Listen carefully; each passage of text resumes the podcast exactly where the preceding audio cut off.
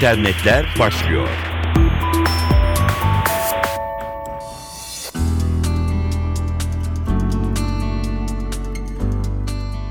Merhaba sevgili dinleyenler, ben Dilara Eldaş. Dijital dünyanın gelişmeleriyle karşınızdayız.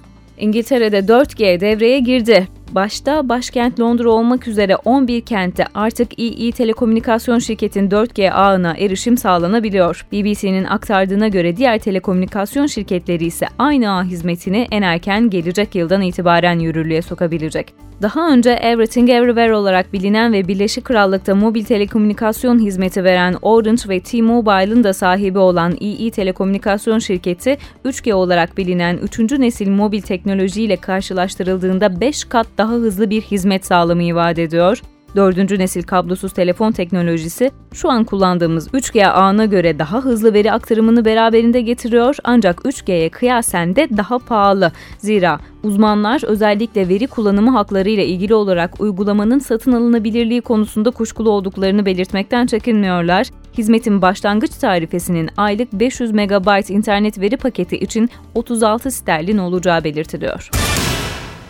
Amerikan Enerji Bakanlığı dünyanın en gelişmiş bilgisayarlarından biri olarak kabul edilen Titan'ı bilimsel çalışmalar adına kullanmaya başladı. Titan, Amerika Birleşik Devletleri Enerji Bakanlığı'nın araştırma laboratuvarları ağında yer alan Tennessee eyaletindeki Oak Ridge Ulusal Laboratuvarı'nda bulunuyor. Titan, 2005 yılında süper bilgisayar üreticisi Cray tarafından aynı laboratuvarda inşa edilen Jaguar bilgisayarının yeni versiyonu olarak tasarlandı.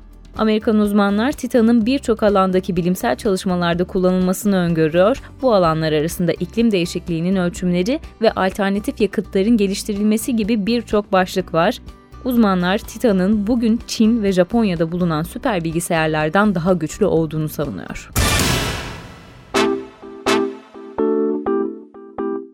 Microsoft'un lansmanını yaptığı yeni mobil işletim sistemi Windows Phone 8, Android ve iOS'un tahtlarını sallama iddiasıyla geliyor. Microsoft bu yazılımla birlikte Android ve iOS işletim sistemlerine ciddi şekilde kafa tutacağı benziyor. Windows Phone 8 öncelikle Samsung, Nokia ve HTC marka telefonlarla tüketiciye sunulacak.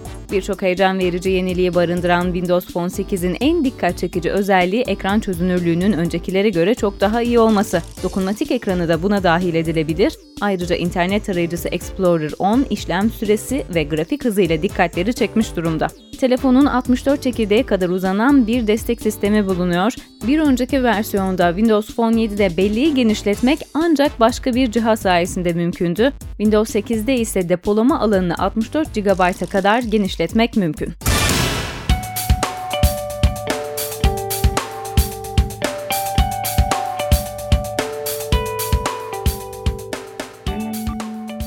Rusya'da internette kara liste uygulaması başladı. Rusya'da çocukları internette zararlı içerikten korumak için hükümete sitelere erişim engellemesi yetkisi veren yasa sonunda yürürlüğe girdi ama itirazlar var. Yasa yetkililere mahkeme kararı olmaksızın bazı içeriği kara listeye alma ve sitelere erişimi durdurma imkanı veriyor zira Parlamentonun her iki kanadından da onaylanan yasayı Rusya Federasyonu Başkanı Vladimir Putin Temmuz ayında imzalamıştı.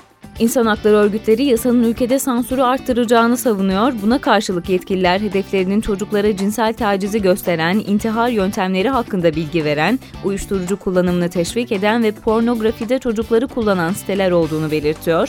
Eğer bu siteler kapatılamazsa internet servis sağlayıcıları erişimi engellemeye mecbur bırakılacak. St. Petersburg merkezli bir insan hakları derneği olan Yurttaş İzleme Örgütü'nün başkan yardımcısı Yuri Vidovin BBC'ye açıklamasında tabii ki çocukların erişemeyeceği siteler olmalı ama yasanın kullanımının bununla sınırlı kalacağını sanmıyorum diyor. İfade özgürlüğüne ciddi kısıtlamalar gelecek diyor. Sivil toplum kuruluşlarının yanı sıra Rus arama motoru devi Yandex, sosyal medya portalı mail.ru ve Wikipedia'nın Rusça sitesi de söz konusu yasayı protesto ediyor. Örneğin Rusça Wikipedia, Temmuz ayındaki oylama öncesinde bir günlüğüne sayfalarını karartarak yasanın internette yargısız sansüre yol açacağını, bu arada kendilerine erişiminin de engellenebileceğini belirtti. Yandex de tepkisini her şeyi buluruz logosundaki her şey sözlerinin üzerine bir süreliğine çizerek gösterdi. Yine Temmuz ayında sosyal paylaşım sitesi VKontakte üyelerinin sayfalarına yasanın sitenin geleceğini tehlikeye atacağını söyleyen mesajlar bırakmıştı. Ancak Rusya İletişim Bakanlığı endişelerin abartılı olduğunu belirtiyor.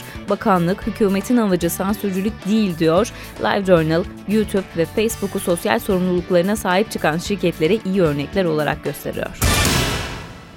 Sevgili dinleyenler, dizi porta açılan korsan yayıncılık davası sonuçlandı. Korsan yayıncılık yapan internet sitesi 20th Century Fox Corporation'ın açtığı davayı kaybetti.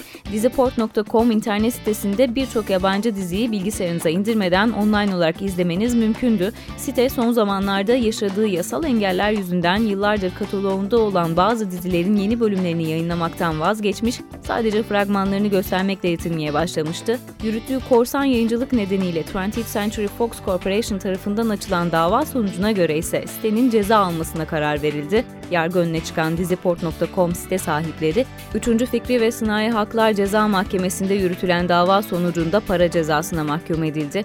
20th Century Fox Corporation'la anlaşması bulunan Digiturk, kendi ekranlarında yayınlanan dizilerin diziport.com'da korsan olarak gösterilmesiyle birlikte davayı yakın takibe almıştı. Bültenimizin sonuna geldik efendim. Tekrar görüşmek üzere. Hoşçakalın.